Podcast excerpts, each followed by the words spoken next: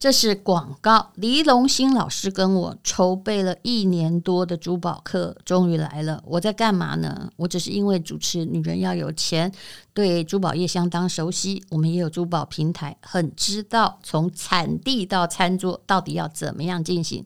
所以这堂珠宝鉴定课不只教你地质学的知识，还教你。怎么样培养你的第二专长？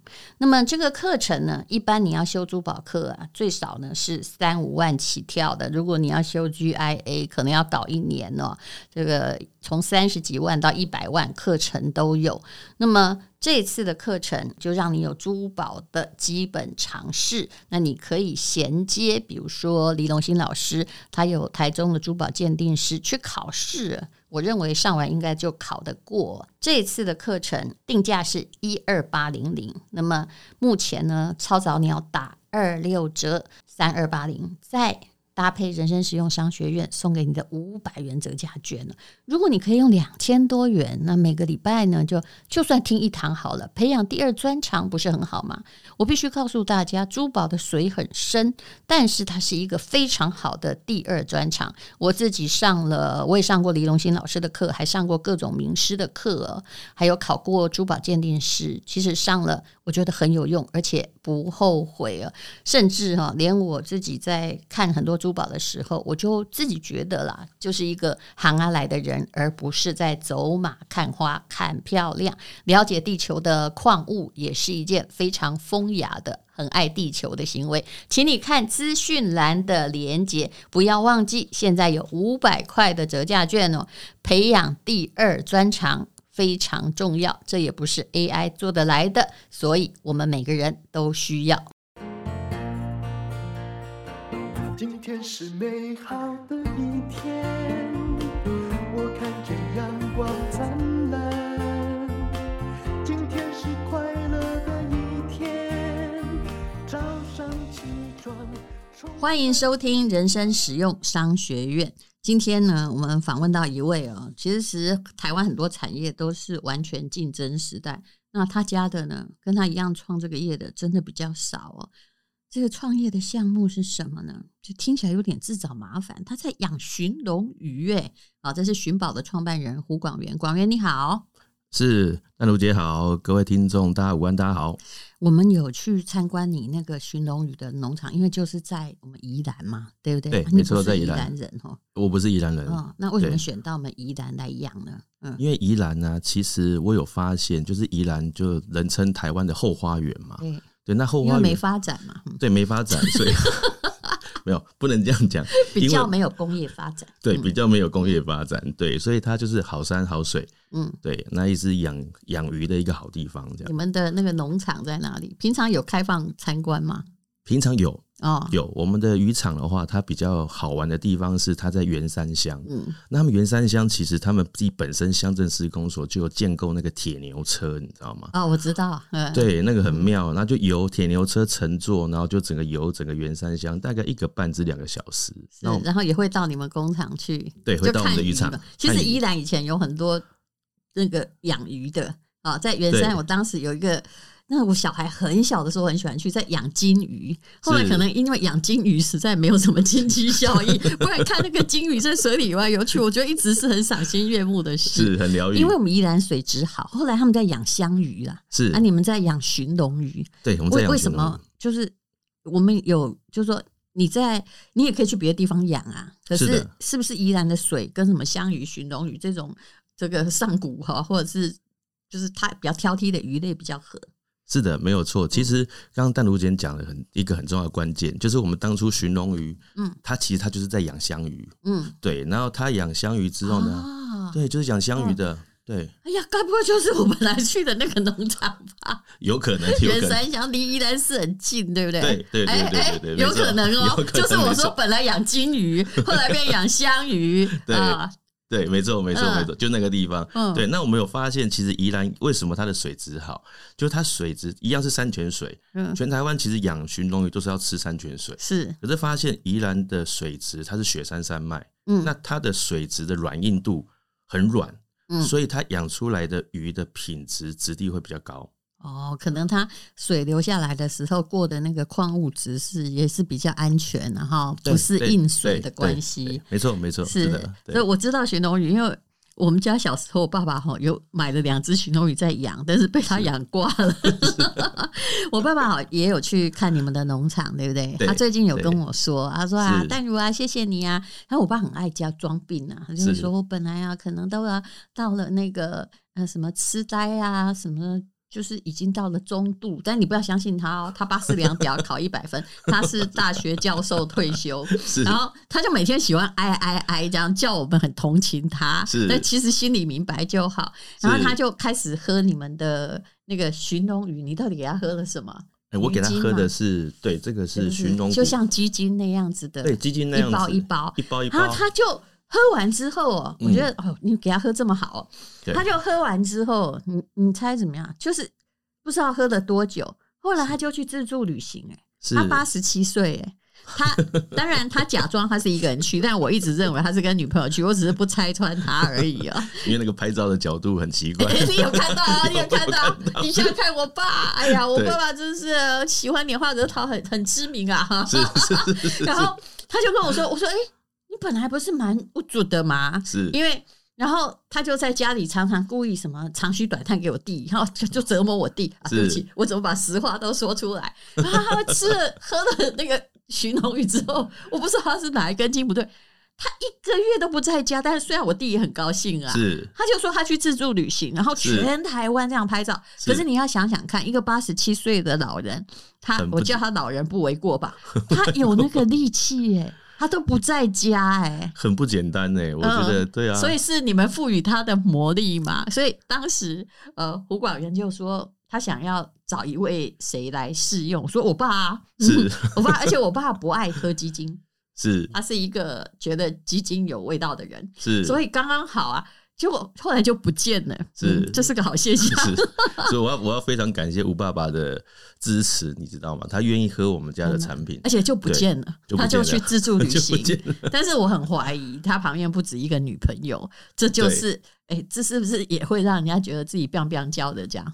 哎、欸，其实有，我们有一款 黑蒜有玛卡的功能，这样对对对，黑蒜也那个有，欸、对，你有提供给他吗？也是有。啊，糟了！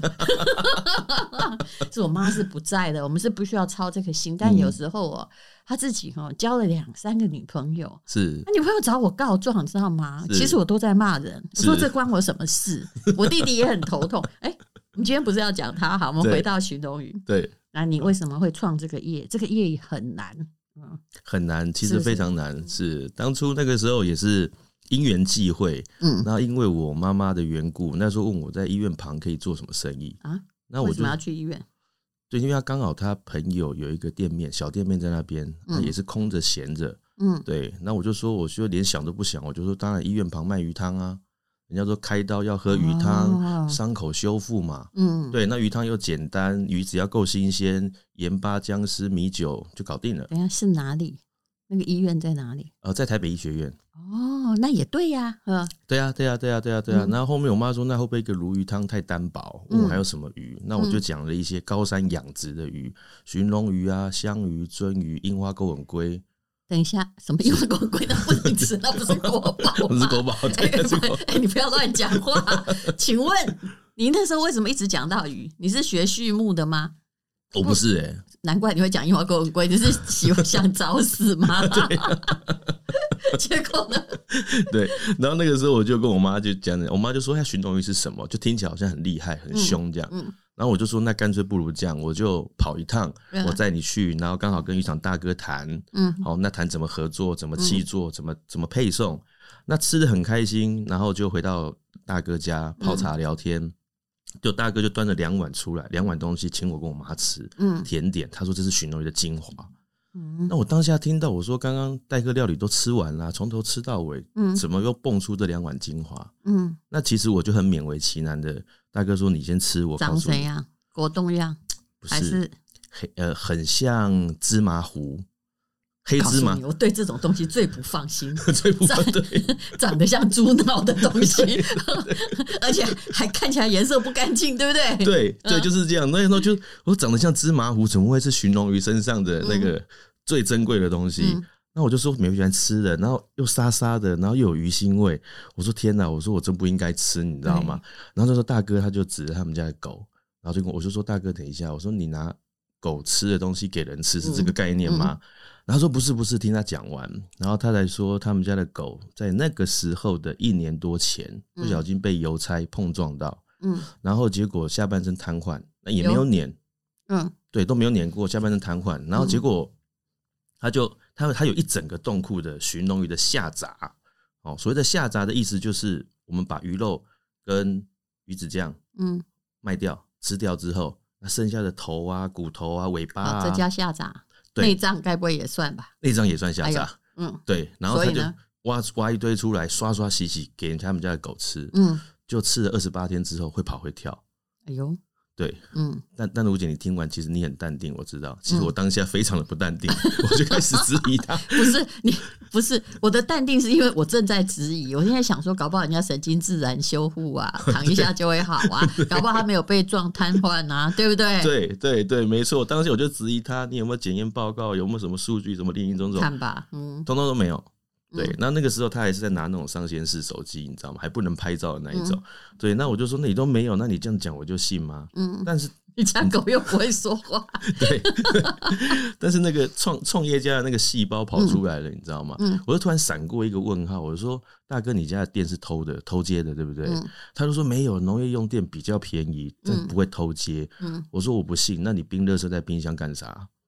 对，很不合理。对对，你为什么舍不得丢掉？照理说，鱼杀完之后，很多东西它没有用啊。嗯，对啊，它没有用啊。那你冰。垃圾在冰箱，那我就质疑他，我就说好，那你带我去看。嗯，结果冻库门一打开之后，才发现哇，里面真的就是一桶一桶、一箱一箱，嗯，就蹲在那里，大概有七成满。嗯，对，好，那那个时候我才发现说，诶、欸，我说开始问他，那你为什么要冰这个下杂在冰箱？嗯、那他那个时候才告诉我，他就说，他又告诉我另外一个故事。其实他当初他早期鲟龙鱼，其实大家都是在养，为了鱼子酱。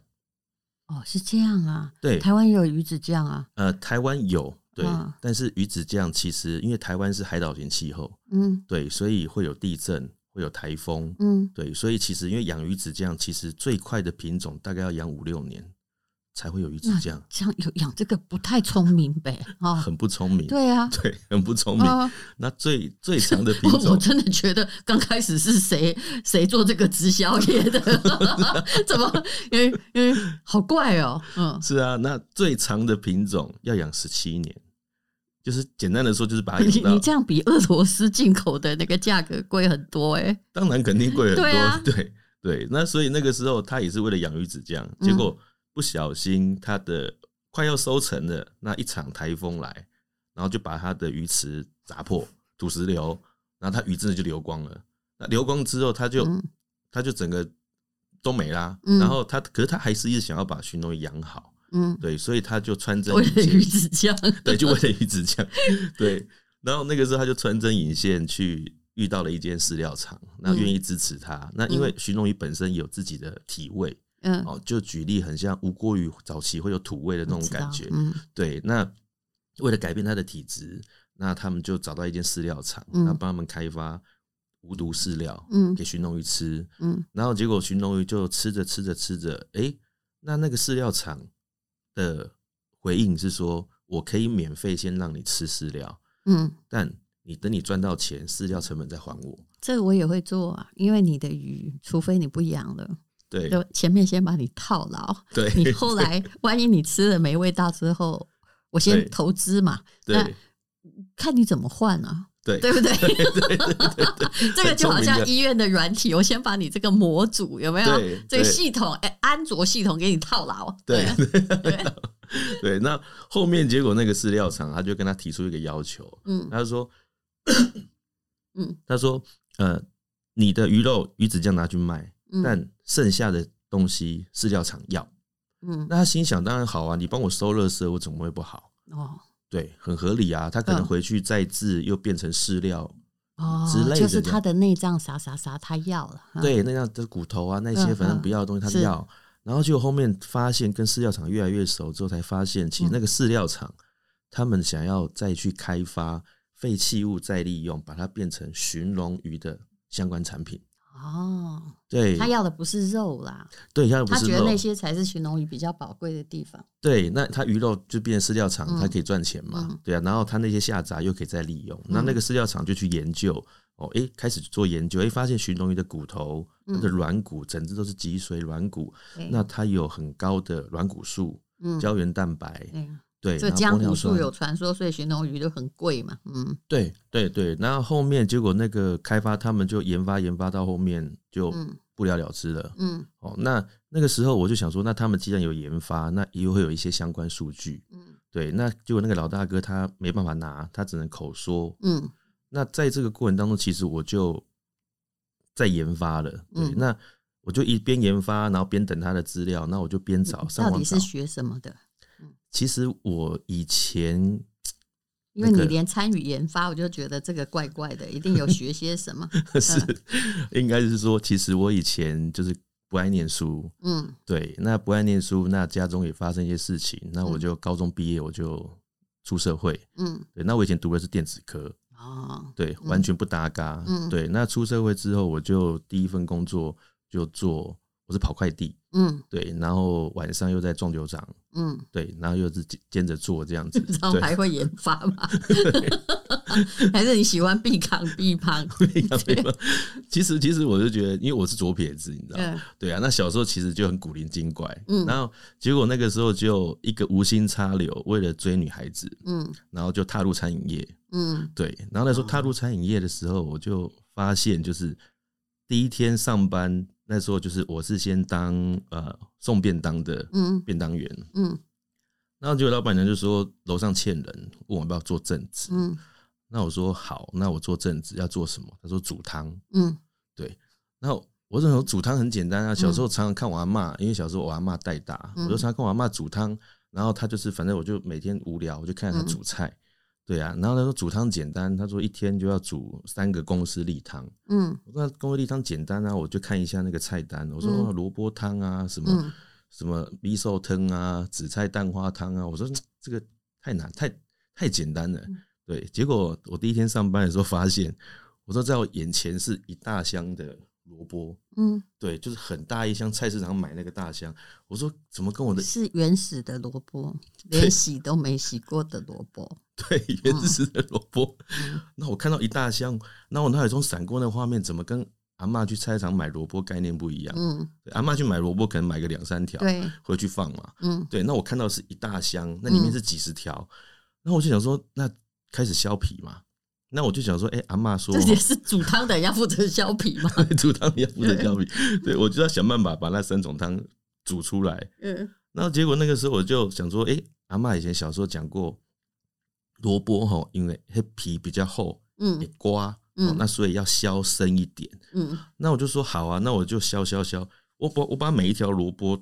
大概有手臂那么粗，嗯，一直削削到手腕的粗细，手腕粗细，显然真的不太行。嗯、对，然后我还削到手，然后结果削到手之后，就有楼上的阿姨，他们都会支援楼上切菜这件事情。嗯、然后有个阿姨就下来，就是说，她就喊我，你知道，嗯，她说：“哎，你怎么连一个汤都还没煮？嗯，对啊，啊，你手怎么也削到了？嗯、对啊，我说：啊，我来，我帮你，我帮你，我帮你。”对，然后就你心里的 OS 说没有用的年轻人，对对，没错。对我我当下那时候真的回到回家的时候，我真的那一天真的睡不着，我就在忏悔，你知道吗？我就 说我到底该不该走餐饮业这件事情？可是你 这个餐饮业是因为要追女朋友而产生的嘛？对不对？对，后来就分手了。呃，这肯肯定是这样，肯定是这样。好，那我们回到这寻龙鱼。其实我觉得你做什么事情，好像一时兴起哈，就玩一玩嘛，就这样嘛。这是成功的因素，也是失败的很重要的因素，对不对？是的。可是你，我觉得你这最好笑。谈到寻龙鱼，他想说，嗯，一听到那只狗好了，对不对？然后很多人也要那些寻龙鱼的下水，好，心里的那个小宇宙开始了发光跟燃烧。是，可是。你去 Google 一下，发现全世界没有人用寻龙鱼骨当成材料。你觉得说哇，我就是一个创造者？诶，你有没有想过，没有人做是因为一它很难做，二是其实大家都失败了，赚不到钱，三是量不够。对，没错。那时候其实就很天真嘛，对，就觉得诶，我觉得就是食品这件事情对我来说，就可能有这样的天赋。嗯，对，那。我就说，那研发其实不难，那我就先模仿就好了，因为研发已经从模仿开始。嗯，对。那我就上网找了所有资料，我说居然没有人做。嗯，然后那时候也很天真，我觉得自以为心里很开心，有没有？就很自己自己在自己的小宇宙里面这样。对，然后 你开始把这个鱼当成你的 partner，然后再研究它。对，开始在研究它，然后就发现，在研究的过程当中，我说哇，这水很深。对啊，那你因为你没有人做，你要把它创造出最新的产品。然后你又要，而且你说你不擅长削萝卜，但是哦，有绝对的味觉跟研发产品是你的强项。对，所以呢，你就是先在搞那个鱼的骨头，对不对？对，没错。对，鱼的骨头占一只鱼的全身的多少啊？三点八 percent。你只是因为那个大哥冰冻了很多东西，你想说我可以用它来做，对不对？对，没错，没错，没错。可是后来发现呢，那个你在研发的同时，是大哥那里传来的一个消息，就是。嗯，你说什么？以前生剧场研究的数据啊，对，那那每一百公克就有四百毫克的，是只有吧？只有对，欸、只有四百毫克的软骨素，所以占这个鱼的很小部分呢、欸，非常非常非常小。你成功了又如何呢？是啊，你会找不到原料哎、欸，是没错，哦、对。而且这只鱼搞不好要养十年，因为鲟龙鱼很难长大。对，没错。是哪里疯掉了？结果呢？然后结果那个时候我就因为我就开始在研发了。那研发了之后呢，那我就想说已经做出来了。那做出来其实我就你知道外外外省人小孩就比较不死心，你知道吗？我觉得既然已经做出来了，那我就送检验看看。嗯。然后就送检验的时候还，我是本省人小孩，我也很不死心，我都相信别人是错的，我这样做应该会 对。对，可是就是因为这种傻跟那个神经病啊，对，你也许会成功。嗯对，没错，没错。然后结果那个时候我就做完之后，我就送检验。那送检验的时候也遇到很好笑的事情。嗯，大家都知道 SGS 嘛，嗯，对，应该都送那边。那我打这个时候我要检验软骨素，哦，那他说不好意思，我没有验。啊，我就说没有验，嗯，我说那我就再打下一家，我就一直打打打打到了第四间，他们说他们有验，嗯，然后验完之后，我就还是得送哦。那送完之后，我就回来，我看到数据的时候，我真的是这样很紧张，这样咪牌一样，这样慢慢抽开看联考分数，对对对对对对，那我就拉开来的时候，我就看到四位数。八千七百六十毫克，所以以前的研究是错的吗？因为如果只有一千一百公克四百毫克，那价钱会贵到你会研发也没有用嘛？对不对？没错，而是它的软骨素真的很高，竟然是原来研究的两百倍，对，二十倍。那对，呃，对，二十倍，对不起，数学太差。那我想请问哈，嗯，那那原来那个是怎么验的？还是随便蒙着眼睛就这样写啊？其实我后面发现是浓度的问题。对，就等于是你的浓度越低的时候，你所含的微量元素含量一定会越少嘛。嗯，那你浓度越高的时候，对，看你送什么去检嘛。啊，你是送你已经研发好的东西去就对了。对，浓度高的东西，嗯，是的。可是问题是来源恐怕也有限啊，养鲟龙鱼的也不多啊。后来你是自己去养吗？啊，我我不是自己养，对，我后面发现其实我当下真的有冲动想要自己养，对，结果我后面发现其实。养鱼呢，其实它没有自由，是对他们、就是。所以你圆山那个寻龙渔场就是跟大哥合作的，对，合作合作，嗯、对，就直接我们就契约养殖这样，嗯，对。然后你把它做成产品，对不对？是的。可是你这样能生产多少呢？它一只鱼要养那么好多年呢、欸。是啊，啊，是啊，是啊，嗯，对。所以一开始我们在走这条路的时候，其实非常非常辛苦，嗯，对。而且早期我们出去有有有一些演讲的机会的时候。我就会问说：“大家知道什么是寻龙鱼吗？”嗯，你知道举手人大概就只有八分之一，对、嗯，很少。对，是因为我爸傻傻的养过，我才知道。是，是，对。嗯、那后面我我会问下一个问题：是大家知道鱼子酱吗？啊，大家都知道。对对，但是大家不知道，原来寻龙鱼是鱼子酱的妈妈。我不知道白鲟鱼就寻龙鱼啦，对，也是寻龙鱼，没有办法画一个等号。对，所以现在那个寻龙鱼，你只负责它的骨头，看看起来你也有肉啊。对不对？有，没错，还把它做成什么胶原蛋白跟黑酸菌。那鲟龙鱼以它的，就是大家很想知道它的营养成分在哪里。除了软骨素，它天生很多，而且可能是小分子，我们才能吸收嘛。对，不然你就啃牛骨头好了。对，那那胶原蛋白，然后它有什么特殊之处？呃，它的胶原蛋白是二型胶原蛋白。嗯，对，就是呃，我们讲以形补形的概念哈，就是一型胶原蛋白是来自于动物性的皮类，嗯，可能牛羊鸡猪鱼的皮，然后去萃取。嗯、那二型胶原蛋白的来源是所有动物性的软骨类，嗯，对。那驯龙鱼它就是软骨鱼，古代的活活化石活生物，所以它的硬壳是长在外面的，嗯，对。那我是借由它这样的特性，那我就去研发开发出来之后，然后包括送我们跟学校产学合作，嗯，对，然后我去检验它的二型胶原蛋白的成分，嗯，对。好，那再来就是我们。还有一款产品，其实我们是用鱼肉去做酵素萃取。嗯，对，那个时候就是鱼养出来了，就骨头很少嘛。嗯，对。那早期其实我们有跟另外一间，最早的时候，其实渔场大哥不是跟我契作，嗯，是跟另外一间水产公司。嗯，那那间水产公司契作之后，结果因为他们把鲟龙鱼的品质弄到很顶级，就是可以吃生鱼片的那个等级。嗯，可是那转嫁的就是成本垫高。是。对，然后那个时候就垫到非常高，然后就卖不掉。嗯，对，那卖不掉。非常高是多高？你会举个例子？哎，他那个时候垫到一公斤，就是餐厅收到，就是餐厅买的价格，一公斤大概要六百五十块鱼肉。嗯，对，就鱼肉。那当然卖给消费者可能就破千了。是，是，因为我看到这个话又说回来，等一下再告诉各位，我们公司的那位就是司机啊，我们公司有个司机，他跑到。你们的那个寻龙渔场啊，是他一次买了好几千块，高兴的要命。他平常付钱没有那么，他每次哦都为了六十块或八十块哈的东西来问我，都会生气说 二十块你不会自己决定啊。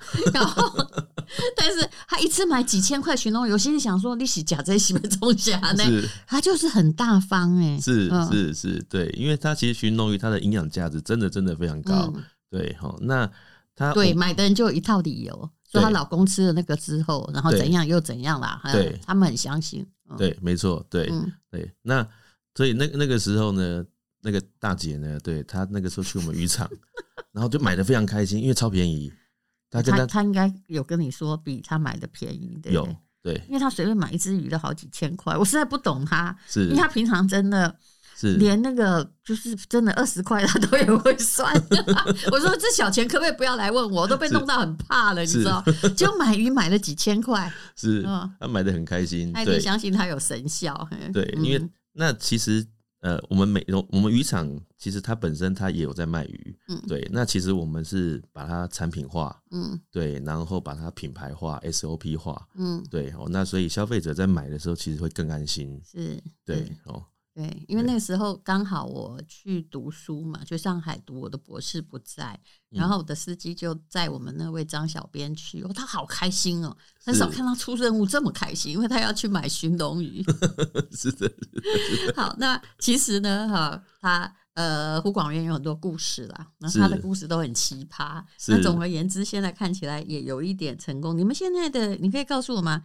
每一年，因为现在他的你为了要认认代言比较快，他是那个徐乃麟代言的那一家寻龙鱼，因为不止你们一家在做寻龙鱼的产品嘛，而且你们的东西就还蛮圆形的。所谓圆形，不是像刚刚讲的芝麻糊那么可怕，而是它的东西就是比较像燕窝，很单纯，对啊。但是那个哎，很也过滤到没有杂质，没有味道，没错。因为我其实是很怕鱼腥味的人，我那天还拿了寻龙鱼，就是跟我们的司机我说你很喜欢，对不对？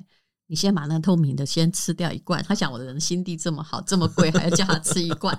我说，因为你要吃吃看，如果他有鱼胶、鱼肝油的味道，鱼腥味，好，我就不吃。我说叫别人先试毒。好，所以表示它真的是没什么味道。然后它还有，呃，以这个产品而言，有一种像鸡精的叫做醇寻萃，对不对？嗯，对。它其实就是蛮温补的，但是下午的时候我也把那盒吃完了，我就把它当成就鸡精吃。但是其实我觉得它的感觉啦，你整个体力感觉更好。是是，对，因为我们做到小分子，我们像醇寻萃这款就是寻龙鱼肉，嗯，对，因为当初那个刚刚讲到我们那个原本是铁三角，结果因为它鱼卖太高了，卖不动，是，结果他就渔场大哥就打来说，哎，广元广元。呃，你有没有想有没有兴趣契约养殖？嗯，我就突然想说啊，为什么变我契约养殖的？不是另外那一间水产贸易公司吗？嗯、他说他们不玩了。嗯，对，因为鱼卖不掉，然后就一堆库存，所以全全部从鱼到骨头到什么，你全部都要管？我就全包了。哦，对，对这也对啊，因为分开很奇怪嘛，对不对？对，没错。那么。好，那你所以你现在 也要卖冷冻鲟龙鱼排嘛？就是我们家那个大姐 买的很高兴的东西。对对对对对。这这鲟龙鱼排是冷冻的，然后这寻宝也是冷冻的，是不是？骨胶这个也是冷冻的。对，那它也有常温的产品。有常温的，对，我们还有剩下。那你要提供我们人生实用商学院的朋友特价吗？嗯，当然，当然，当然，对，一定是超级超级超级超杀优惠组。是。有需要补品的朋友看一看呐、啊，鲟龙鱼是肯定不便宜，因为一条鱼长成要很久。不过我觉得它的产品我大概都试过了，我觉得基本上就是对于你的体力，尤其我每天要做好多事，你知道吗？我从不怀疑我可不可以做这么多事，但是有时候到下午，我的确有点怀疑我的体力的时候，是这你没有脑。没体力的时候没有脑可以想，可是我的工作要耗很多脑力，尤其我在写那个下午在赶博士论文时，我一定是喝你们家的鱼精，因为这样我会觉得我的脑又回来了。是是，嗯，那你有没有请人家去做任何的，就看国际调研或访问，就说，哎，他到底我们又不能讲医疗，但他他对于哪一些那个，除了它的胶原蛋白啊，除了它的维。那个叫什么什么啊？软骨素的含量，对，那它还有什么样的好处？哦，我们就其实我们每一个产品其实都验大概超过八大项，嗯、就是从它的安全性，嗯、哦，就是有没有重金属，有没有药物残留，嗯、哦，这是这种是最基本的。嗯、那再来，我们就会去检验它的微量元素的含量，嗯，哦，就像软骨素，嗯，胶原蛋白，嗯，玻尿酸，然后氨基酸，嗯，蛋白聚糖等。对，那这一些营养源呢，其实基本上的话，它对骨关节是有帮助的。